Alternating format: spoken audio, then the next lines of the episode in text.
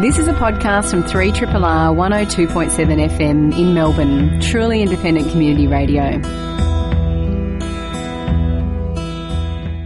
Smart Art's the name of the program. Richard Watts with you here, taking you through till midday. My first guest for the morning joins us in the studio, program manager Spiro Economopoulos from the Melbourne Queer Film Festival. Spiro, Hi. welcome. Hey, thanks. Thanks for having me on. My very great pleasure. Your first festival. It is. It totally is. And, you know, I, I the fact that I've just been mindful about just getting it all together, I've really had no time to think about, you know, what a huge task it is. But, but it's all good. It's all good. Now, I say your first festival, but you've been a, a regular attendee of the festival for many years. Oh, absolutely. Yeah, it's been uh, it's been really. I mean, it's fantastic, I guess, because I've been a punter for a long time, and now being on the other side, I've become, you know, fully aware and appreciative of the, you know, the huge effort that goes into getting this up. So it's kind of a nice perspective, actually. Now, given that it is your first festival and that you've had, as you say, that kind of long, long view of the, the, the festival itself, mm-hmm. when you began the, the job of programming the festival, I'm mm-hmm. imagining you already had some tweaks and changes to the way the festival ran that you wanted to bring in. I did, yeah. Look, I, I was I was really interested in bringing in some programming strands in particular. You know, I sort of started by looking at the previous programs and thought, you know, it'd be nice to, I think, offer something a little bit more curated where I could. So the strands that came in were where I sort of started with that and started thinking about things like the music strand, um, Proud and Loud, for example, um, Out There, which is our sort of cult midnight movie kind of strand, which is something you know I've always loved. Um, so that's you know our pioneers program, which I was really excited about and very keen to do right from the beginning. Um, which we're doing a Fassbinder focus on this year, which is really exciting, and the shorts as well, which is the other thing that I thought oh, I really wanted to revisit the shorts packages, which uh, you know MQFF. Um, do a lot of shorts packages and they're amazing and I really wanted to focus on them and think about, you know, what's, you know, how to change that, I suppose, and what fresh ideas to bring into it. What is it that program streams like uh, Pioneers or Proud and Loud and so forth, what do they bring to a festival? Why did you want to bring them in? Well, look, you know, Proud and Loud, I think any program in one way or another is going to reflect the curator's sensibility, whether it's conscious or not. So, you know, I think part of my personality and my tastes have filtered into some of those strands in certain respect. You know, I love music. As you know, I worked in a record store for a long time. So the music program for me really was to, you know, celebrate that. And I, I you know, I think uh, it was a maybe uh, an attempt to bring in some new audiences, um, and also to acknowledge the fact that you know queer musicians and tastemakers have been instrumental in you know a lot of the music that we all love, and this is was really just an opportunity to celebrate that. So, for example, one of the films, The Glamour and the Squalor, uh, focused on uh, a radio DJ. Uh, So already I'm. I going, know, there you go. well, you know, clearly I'm going to Welcome to you, yeah. Marco Collins, who I didn't really know anything about. I don't know if you had heard of him before, but um, it was a really interesting uh, documentary. And, you know, Marco Collins pretty much discovered bands like Nirvana, Pearl Jam, like he was really instrumental in bringing grunge to the mainstream, and it was it's it's such a it's a fascinating documentary, and I, I thought, wow, you know, you know, who is this guy? Now, the Pioneers stream we've just touched on, you uh, said that this year it's a focus at, on German director Rainer Werner Fassbinder, which suggests A, you're going to continue this Pioneers stream in coming years with Absolutely. a different director each time. Why start with Fassbinder? You know, Fassbinder um, influence is is huge, and we probably don't realize it. And actually, funnily enough, one of the other films we're showing in the program is The Duke of Burgundy, and The Duke of Burgundy really owes a lot to The Bitter Tears of Petra von Kant, which is um, obviously part of the Fassbinder retrospective. So, I think for me, Fassbinder just felt like the right place to start in a way. You know, he, uh, even me as a young kind of coming out queer was you know searching gay films you know Querelle was that that movie that you know sort of was looming. It was some kind of weird fantasia that I needed to see. So I think you know it felt it just felt right to me. I'm certainly looking forward to the opportunity to see Querelle on the big screen. It's amazing. Yeah it's funny. I rewatched it again recently and kind of was just blown away by how just you know what a sort of fever sex dream it is. It's very weird, but I loved it. I mean, based on, uh, I guess, an infamous novel by Jean Hmm. Genet, and uh, uh, the hero is a murderous psychopath Totally. who kind of strangles his sexual partners. Yeah. It's kind of, it sounds like a, a lovely piece of work. Totally, but it's Brad Davis, so you kind of go, "Oh, that's fine." Yeah, So, in terms of uh, approaching the program for something like Melbourne Queer Film Festival, one of the challenges I would imagine is that the queer community is an incredibly diverse community. You're, It is. You're kind of uh, you're programming for gay men, lesbians, bisexuals, transgender, intersex people, but with, even within all those groupings, kind of the tastes of one gay man and another gay man are going to be completely different because Yeah. the the common link is sexuality as opposed to That's right. taste, culture, love of cinema, whatever. Yeah, Tha- that's true. And I mean, obviously, I was very mindful that the program, you know, seemed uh, represented diversity for starters. But I think at the end of the day, and it's the way I approach any kind of programming, uh, I start with one key thing, which is that is the film any good? So, you know, it, regardless of whether it's a mainstream film or an avant-garde film or an experimental film, you have to have a connection to it. So, whatever I program was really just from that pure basis. And so, is it any good? Did I really like it? Everything that's in here is because I really liked it. So that's kind of it made it easier. That's a good start.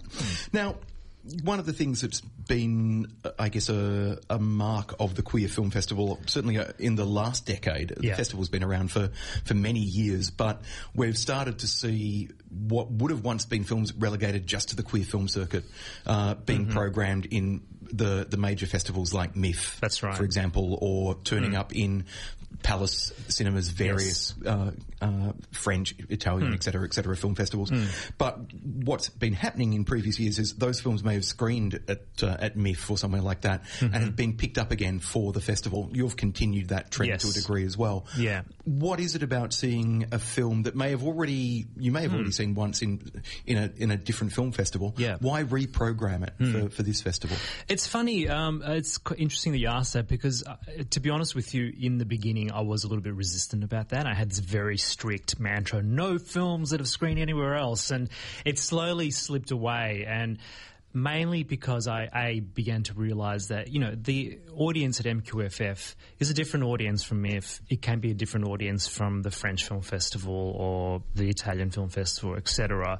And there's also something about seeing all these films in a queer context. So, like the Duke and Burgundy, for example, which we discussed, and its connection to the Fassbinder program. So, there was something there that uh, seemed right to me, and there are other films, for example, like you know Grandma and Boulevard that you know haven't had even had a theatrical release, and I, I thought to myself, you know, at the end of the day, I, and you know, God knows why they're really great films, and at the end of the day, um, this is about seeing movies on the big screen. Let's talk about Boulevard and some of the other titles that are in the program. Boulevard is features Robin Williams in one of his very last performances. Yeah, yeah, it's a really, really strong film. Robin Williams is very low key in it. He's wonderful. You know, I think as an actor, sometimes he can be a little bit um, divisive, let's just say. But I think he turns in a really poignant performance, and maybe it's even more poignant because it is one of his last ones. His uh, wife is played by Kathy Baker, who's also great in it. It's a really good film. Um, it, it's the notion of a somebody falling in love with a rent boy has been done dozens of times. That's one of the part of the. Yes, plot of the film. it is. What is it about this film that makes that tired trope fresh? I think what's interesting is that his relationship with the rent boy and his interaction with him is really about his own self discovery, essentially, and coming out as a gay man. So he's a closeted married man when he meets this other young man. So his connection with the rent boy really is just kind of about intimacy and wanting to, you know, have that intimate connection. So I think it handles that quite beautifully, I think, and you know, really, really subtly. Something else that's been a development in, festi- in the, the festival in previous years is, a renew- uh, uh, I guess, a strengthened focus on films from uh, nations where English is not the, the primary language. Yeah. So we're seeing kind of, uh, we've seen, for example, over the last decade, a, a great rise in queer films from South America. Mm-hmm. That's yeah, amazing. We have a lot of Spanish language films this year, which is really interesting. And there's some fantastic films from Chile, like in the Grayscale, for example, and we've got Hidden Away. Um, in the in the Grayscale, in, in particular, is excellent. It's such a strong film about, I don't know if you know much about it, but it's about a, a married architect who um, is questioning his sexuality and he meets a, a tour guide basically who takes him around the city and they form a relationship. And the film becomes about that him trying to define himself, you know, what he is. Is he gay? Is he straight? Is he bi? And um, you know, the title in the grey scale in the grey scale sort of comes from that. It's a it's a really really strong film. Um, has it been difficult to find quality lesbian features? No, no, not at all. Actually, I, I have to say some of my favourite films in the program are lesbian films. I love Portrait of a Serial Monogamist. It's it's fantastic. Really, really fun ensemble film. Great script. Really strong cast. It, it was one of the early films I, I previewed, uh, and I just thought I, you know, I want this in here straight away. And um, the audience response to it so far has been great. Grandma with Lily Tomlin is fantastic. And uh, you know, when I was watching it, I just I just can't believe it didn't get a theatrical release. It's really crazy. It's such a good film. It's a it's a feminist parable. Um, Lily Tomlin is incredible in it. It's got a really great cast. Apart from her, including people like Laverne Cox is in it, and um, Judy Greer, who's in two films in the festival. So yeah, it's really good. If you've just tuned in, we're chatting with Spiro Economopoulos, the program manager of the Melbourne Queer Film Festival. The festival's running from the 31st of March to the 11th of April. Now. Uh, any good film festival obviously needs to reflect the either the city it's based in or the country it's from. Let's talk about some of the Australian content mm. of the festival, starting with Remembering the Man, which I've had the pleasure of watching already. Yeah, really yeah. strongly made documentary, Isn't it? which yeah. is in some ways the I guess the the flip side mm. of the feature film Holding the Man that was Absolutely. released last year. It's a documentary telling the same story, but yeah. kind of from, uh, it's a really strongly made film. Absolutely. And I think what's interesting is obviously this story's been told in so many different formats now. We've had the stage show, we've obviously had the feature film last year, and now the documentary. And I think what the documentary does so well that possibly the other formats didn't is that it celebrates the community around these people as well. So you actually get to see interviews with people that knew them. And I think what's really interesting about the story, and if you know the book really well too, is is about that tight community around them that champion that relationship. That even when they're really young, they, you know, they they you know they there's, really. There's a line from one of the one of the uh, the friends of uh, uh, Tim and John in the film who says, "Well, kind of they were the the, the couple that taught us all yes, how to be exactly." In a relationship. Exactly. And it was always the thing that I really liked about the original story. So it was something that I really responded to in the documentary. And, you know, I, yeah, I think it's a really great doco. And the shorts? The shorts program was uh, it's funny uh, programming the shorts initially it was quite daunting because there's a lot of shorts packages but I had a lot of fun doing it in the end. And I think the Australian shorts package in particular is fantastic. You know there's some really really strong films in there. So it's really exciting to to have them here. And also you know for MQFF to be, you know, supporting, you know, young up and coming queer filmmakers and filmmakers in general that deal with queer themes. I think it's really important to do that. And, you know, obviously we have been the testing ground for bigger filmmakers, people like Grant Scicluna, for example, who had The Wilding in the festival and has now gone on to do Downriver. So hopefully you know, some of these filmmakers you might be seeing some feature films in our festival in the coming years. I look forward to that possibility as well. There's also, of course, uh, the ancillary program of events and conversations, mm. and I mentioned the movie matchmaking uh, just a, yeah. a, little bit earlier, which is going to be a lot of fun, I think. So uh, yes, if uh, if you like the idea of speed dating, it takes that idea and, and twists hmm. it a little. Absolutely, so. and I think it's about finding a movie friend and keeping it. Uh, I, I, guess it's it's not gender specific. It could be anyone. So your movie matchmaking friend could be male, could be female. You know, you don't have to. You know, so I think it was about turning that on its head a little bit. So I think, yeah, I think it's going to be a really fun night. The Melbourne Queer Film Festival is running from the 31st of March until the 11th of April. You can pick up a copy of the beautifully designed, very clean. It looks great, program. Doesn't? Yeah, thank you. Yep, or you can jump online mqff.com.au to get all the festival details you need. I'm looking forward to immersing myself into some queer cinema. Spiro, thanks for joining us. Thank you. This is a podcast from 3RRR 102.7 FM in Melbourne, truly independent community radio. Uh, now, my next guests have joined me in the studio. We're going to be chatting about an annual exhibition at the National Gallery of Victoria at the Ian Potter Centre, NGV Australia at Fed Square. The annual Top Arts exhibition presents work by secondary school students uh, from the VCE, VCE Art and Studio Arts streams. And joining us uh, today to talk about Start Up Top Arts 2016. Curator Ingrid Wood. Ingrid, hello. Hello. And uh, two of the artists involved, Tom Habal and Mahalia Kluwer. Welcome to you both. Hello. Hey.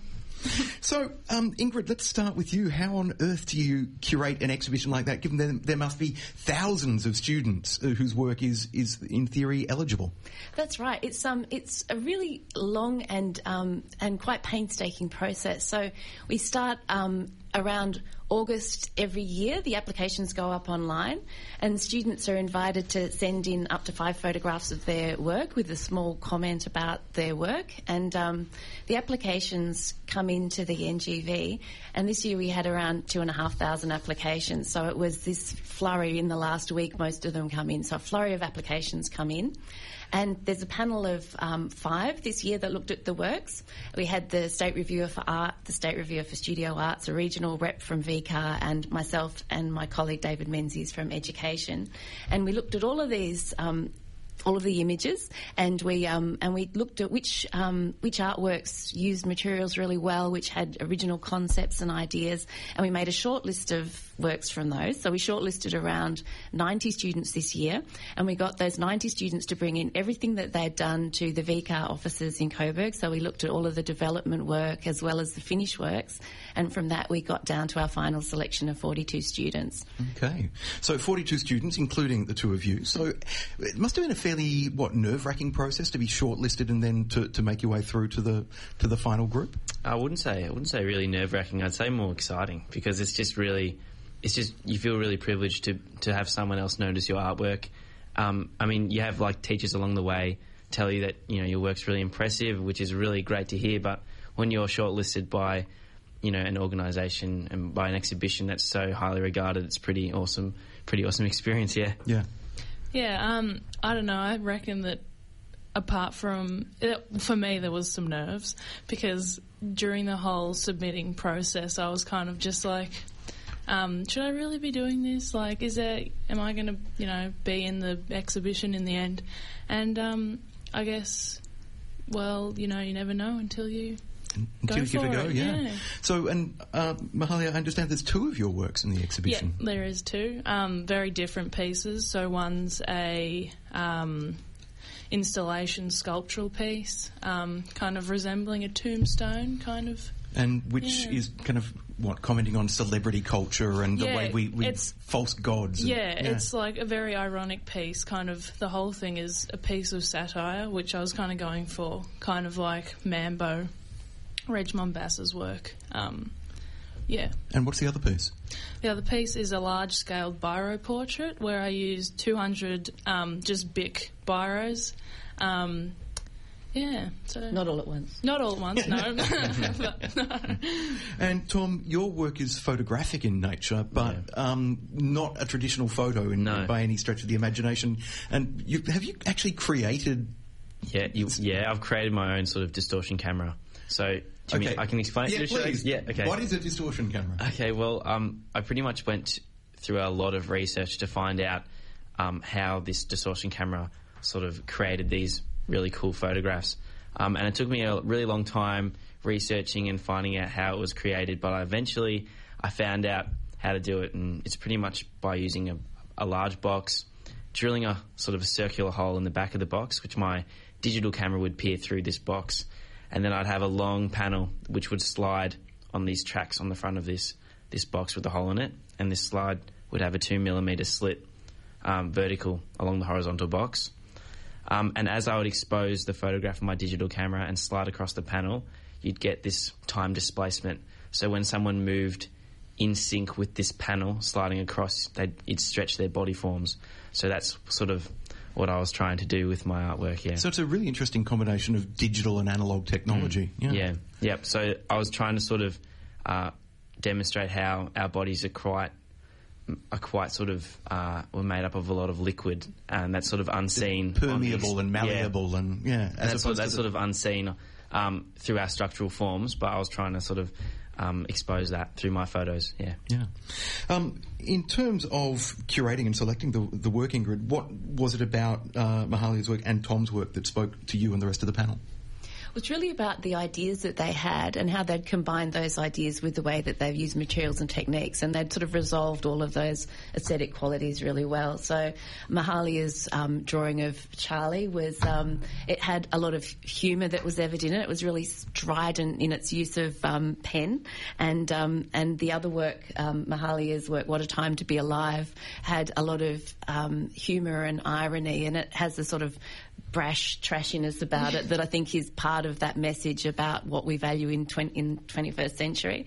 Um, also looking at both of their visual diaries, um, the work in Top Arts isn't just selected on the finished work itself. I think that the, the finished work of a, fo- a VCE folio is really just the smallest part of what students have done throughout the year and, and Tom and Mahali will be able to attest to that, that a lot of the work is really done in the development and trialling and experimentation of materials and techniques. And when you looked at Tom and Mahalia's folios, those visual diaries really talked about all of the thinking and the planning and the development and the conceptual development um, that went into their pieces as well. So it was the combination of the finished work, but also those those developmental folios and the processes. How long does it take to develop uh, and the kind of ideas that you were exploring in these these works? Um, for me, it took quite a quite some time because I had to kind of you know I had to pick a topic that I could explore to its full potential because I didn't want to you know get dead ends and you know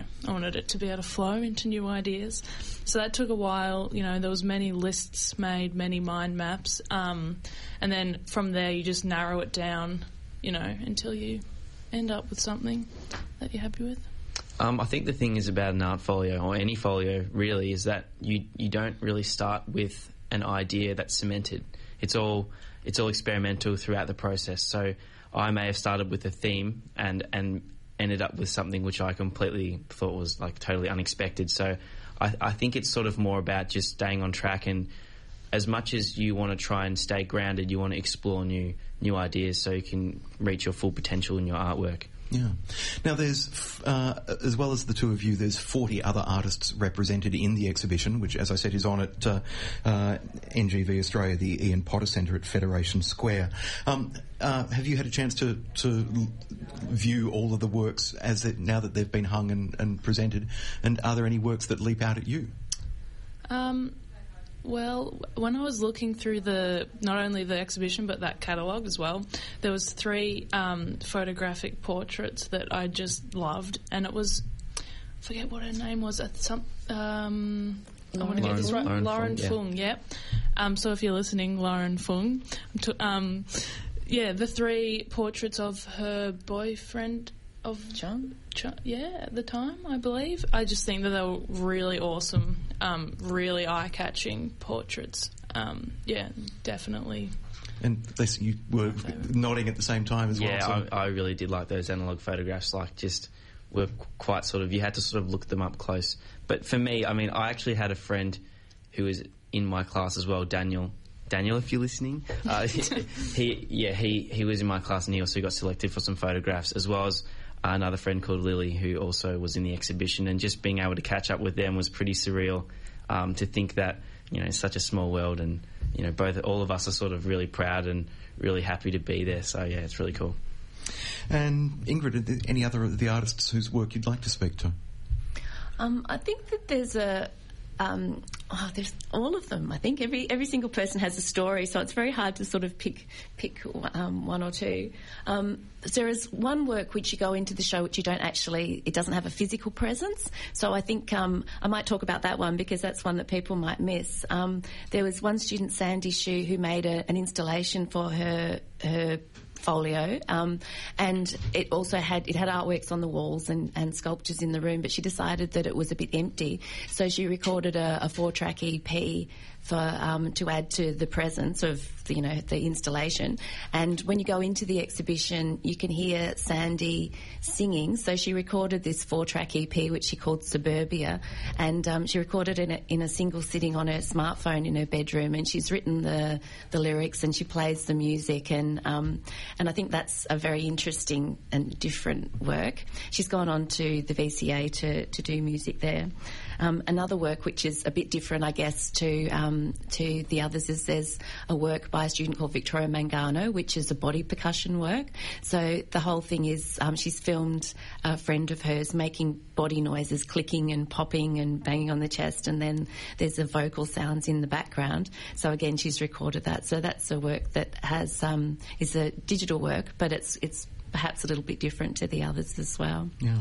Now, um, Tom, you were at Kingswood College in Box Hill, uh, and Mahalia, you were at Kew High School. From secondary school and VCA, uh, VCE last year, what are you doing this year? What uh, and beyond? What are your plans? Um, I'm at RMIT in the city doing communication design, hopefully to you know become a graphic designer.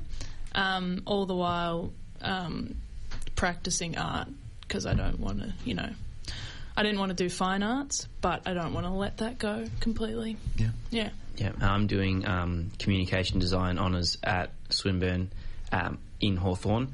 And yeah, again, same, similar to Mahalia, I sort of want to keep my creative streak going. Um, and there's a lot of electives that are involved in the course, which might include photography or typography. So it's all it's all all that creative thinking's always flowing. So yeah, really excited about that. Well, I look forward to seeing what you create and come up with, and maybe you'll be back on the show in a few years' time talking about uh, an exhibition elsewhere. Uh, Startup Top Arts 2016 is on now at the Ian Potter Centre, NGV Australia, at Federation Square, running through until July. Uh, entry is free, and as we said, you get to see 42 of the state's best emerging young artists presenting their work. Ingrid, Tom, and Mahalia, thank you very much for joining us here at Triple R. Thank Cheers. you. Thanks for having us. This is a podcast from 3RRR 102.7 FM in Melbourne, truly independent community radio. Hannah Gadsby joins me in the studio, Dogmatic. Hannah, I hope your morning is going slightly more smoothly than mine. No, I've, I've still got my makeup on from last night. I did the opening night gala, and I realised as I looked in the rear vision mirror today, I'm like, oh, panda. I just because I don't wear makeup, and it's like um, it's new to me. You know, I mean, I, I mean, people have touched my face before, but you know, to wash it off, I forget. There's my morning. Oh, wow. Gosh, so interesting. I'm boring myself. Sorry, ladies and gentlemen. So, Dogmatic is your brand new show at the Melbourne International Comedy Festival. Is there a theme or a focus, or is it just a kind of annual catch up of, of what's going on in your life? No, I've decided this year not to catch up with myself. Um, this year, I'm recreating Taylor Swift's 1989 World Tour. As one does? Yes, as one does. Why Taylor Swift? Um, because I, I became a little bit um, uh, involved in her music uh, due to my, my, my girlfriend was uh, had, had two children, has two children. The past tense there is she's not my girlfriend anymore. Not that something happened to the children, um, but the uh, so you know I made a real attempt to be involved in the the, the kids' likes and stuff, and uh, Taylor Swift was one of those.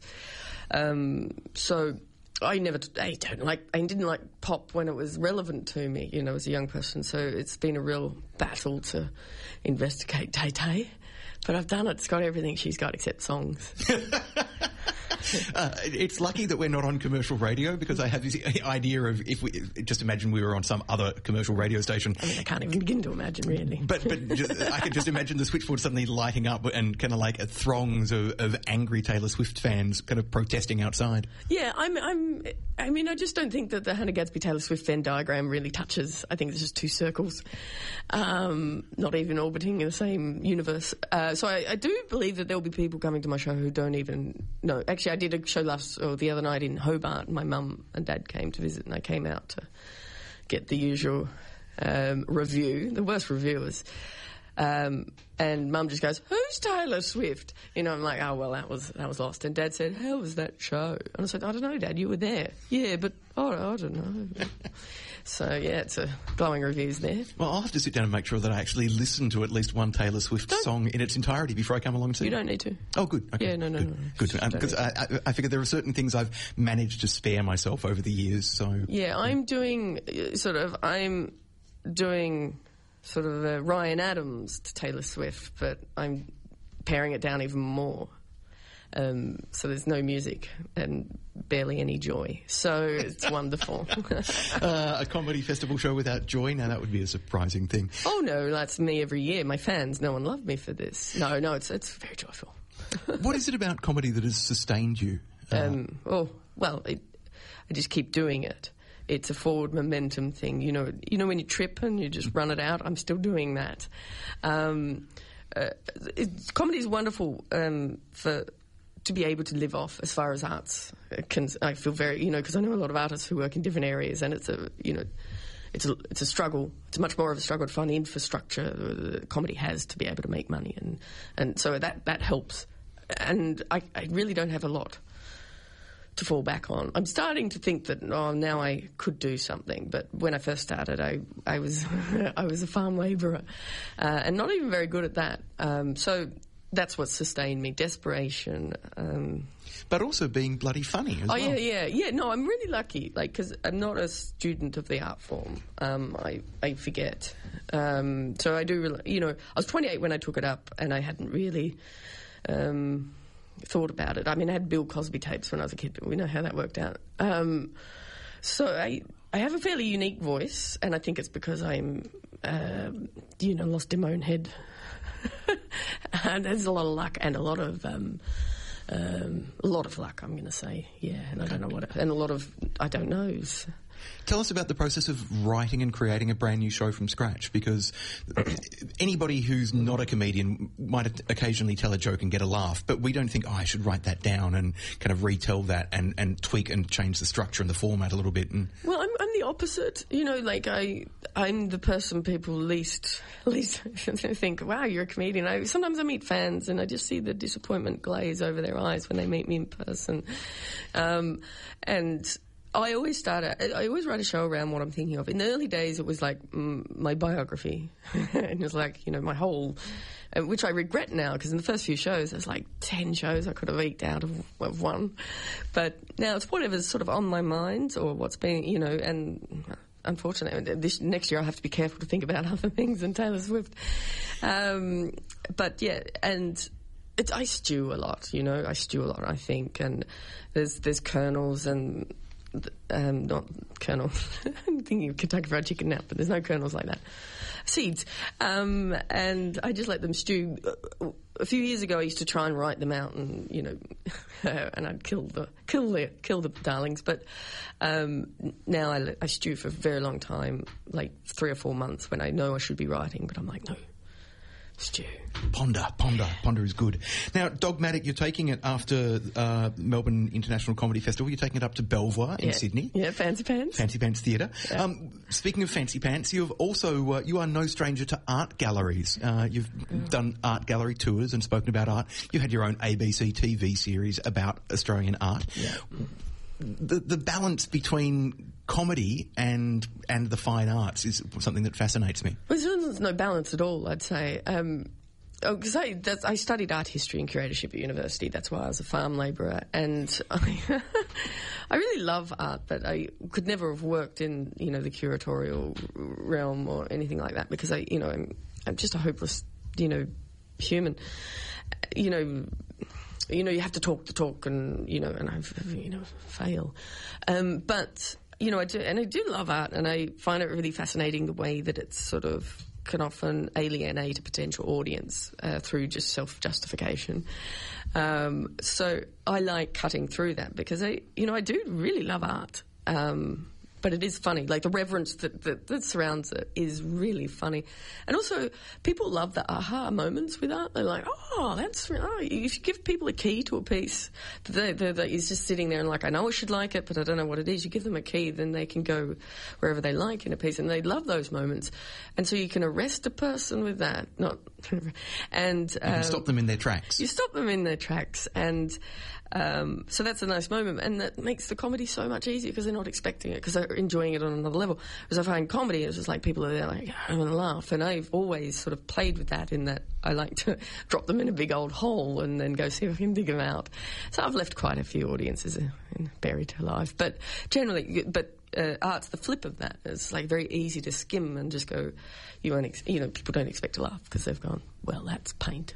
Is it hard to make people laugh if they're coming along expecting it, as opposed to just you know, easing them into it naturally? Well, it depends. Uh, when I first started, um, I had the element of surprise because no one, no one knew what this this was. Um, but it was also pushing pushing uphill a bit as well because you know people resist, and I think particularly when I started, I don't think it's much anymore, but uh, you know, definitely a little bit. People don't warm to women immediately as as to go like, oh, you this is going to be funny. They don't relax. They go, you know, whether they're again or you know for it doesn't matter. There's tension. It's like, oh no. Um, and that's why you often, uh, you know, or every single female comedian you talk to will get the, you know, get the statement after a show like, I don't like female comedians, but I, you know, I love you, and that's that's what you always walk onto. Um, this sort of like, well, I don't like female comedians, um, whereas guys walk on and they go, this, this could go either way. Default setting, Or it's a bloke. Yeah, default setting. So you know that's harder um, in a in a sense. But now, now particularly in Australia, I've I've got a, I've got a really lovely fan base, and um, so when I walk on stage, particularly for my shows, they're like. Hello, hello, old friend. How miserable are you this year? And I go, well, let me tell you. Well, you haven't hiked across Scotland or anything kind of crazy kind of uh, this year, so Oh gosh, I've done I've done a few odd things, but um, it's Taylor. Listening to Taylor Swift is akin to walking across the the um, Midlands of the UK. yeah. Hannah Gadsby's Dogmatic is on uh, as part of the Melbourne International Comedy Festival from the 24th of March until the 17th of April. Uh, uh, at ACMI, the Australian Centre for the Moving Image, in a space called Beyond. I kind of like Beyond a- at ACMI. I, it will find it somewhere. Yeah, it, it sounds so exciting. So I'm going to hang on to that at least for the first week. Look, as a, I guess as a final question, Hannah, given that the comedy festival circuit is now like an international festival circuit, and you regularly run into kind of the same faces in Edinburgh, Adelaide, Perth, Toronto, wherever you might be. How um, kind of what's it like when the festivals aren't on? Kind of like, do you suddenly go, "Oh, I miss comedians, and I want want to Oh, hear never. people." To- never, never, never. Um, I. it's just so lovely because you kind of have familiar faces wherever you go. So even though you, you know you're all, all over the place, it is is kind of comforting. But it is incredibly isolated as well. Even though you know you, to be, you know, I sometimes forget to speak to people for an entire day during festivals. Um, g'day. Um, but uh, so it's, it's a you know sometimes it's surprising how little involved I can get in a festival. I always forget that it's a festival, um, particularly in Melbourne, because I, you know, I go home and do some gardening, um, and then. This always shocks me when then I go like, "Oh, people are being festive. Crap! I better, I better do something about that." Uh, so there's a roller coaster there. I said that was a final question, but I got a final, final I question. don't think I answered it though. Ah, that's okay. I think I just we chatted. spoke about gardening instead. Works for me. Yeah. Um, any tips? Any kind of uh, Oh. kind of comedians that you would really recommend that Triple R listeners should go and check out, uh, Yeah. as well as your good self, of course. Oh yeah, no worries. Um, I'm like, oh no, don't worry about me. But yes, no, do. Gosh, I've got to get this down pat. This self promotion thing. No, there's heaps of great stuff. Anne Edmonds again this year. I, I really recommend. Um, and um, Mae Martin um, from the UK, absolutely brilliant. Um, gosh, uh, Sara Pascoe. Um, there's a, group show on. I'm not sure what it's called, but there's two. Uh, oh, the girl who won Best Newcomer in Edinburgh this year. So, oh, I forget her name. So, gosh, I feel awful. She's fabulous, but so fabulous I can't remember her name. It's just beyond. It's ACMI and beyond. She's no, uh, and and another girl. Oh God, I don't See, this, I. I put people on the spot. This is No, kind of. this is my brain. This is not Don't worry, my brain does the same thing. It's kind of, Oh. if, people say, Richard, what's a great show that I should see? And I go, oh, there was that one that was like really good about the, the thing, you know, the thing. And Geraldine Hickey is good way to go. I love her. She always she's got funny bones. Um, um, God, I just remember Lou Sanders. Lou Sanders. She's in the group show with Sophie. I think it's Sophie or something. They're I mean amazing. Um, so there's some really good rec- recs. Great. Well, I, I'm always after a few tips, and I'm sure the listeners are as well. So, uh, Tips, but no names. uh, no, we got a few out of you in the end. Look, Oh. we, we got Anne Edmonds, uh, Mae Martin, um, Lou Sanders from the UK, and more. So Yeah, Sara. Pascoe. Sara Pascoe, Amazing yeah. lady. Hannah Gadsby's Dogmatic, as I said, on as part of the Melbourne International Comedy Festival at the Australian Centre for the Moving Image, uh, on from today. So first pre first previewy thing tonight. I mean, it's sensate. It's going to be beyond. My voice just broke. You've become a kind of an adolescent boy. Um, I uh, never, no, never got out of it. Hannah is on until the 17th of April. Uh, the Comedy Festival itself is also on until the 17th of April. More info at comedyfestival.com.au. Hannah Gadsby, thanks for joining us. Thank you. Have a lovely day. This has been a podcast from 3RRR 102.7 FM in Melbourne. Truly independent community radio. Want to hear more? Check out our website at rrr.org.au.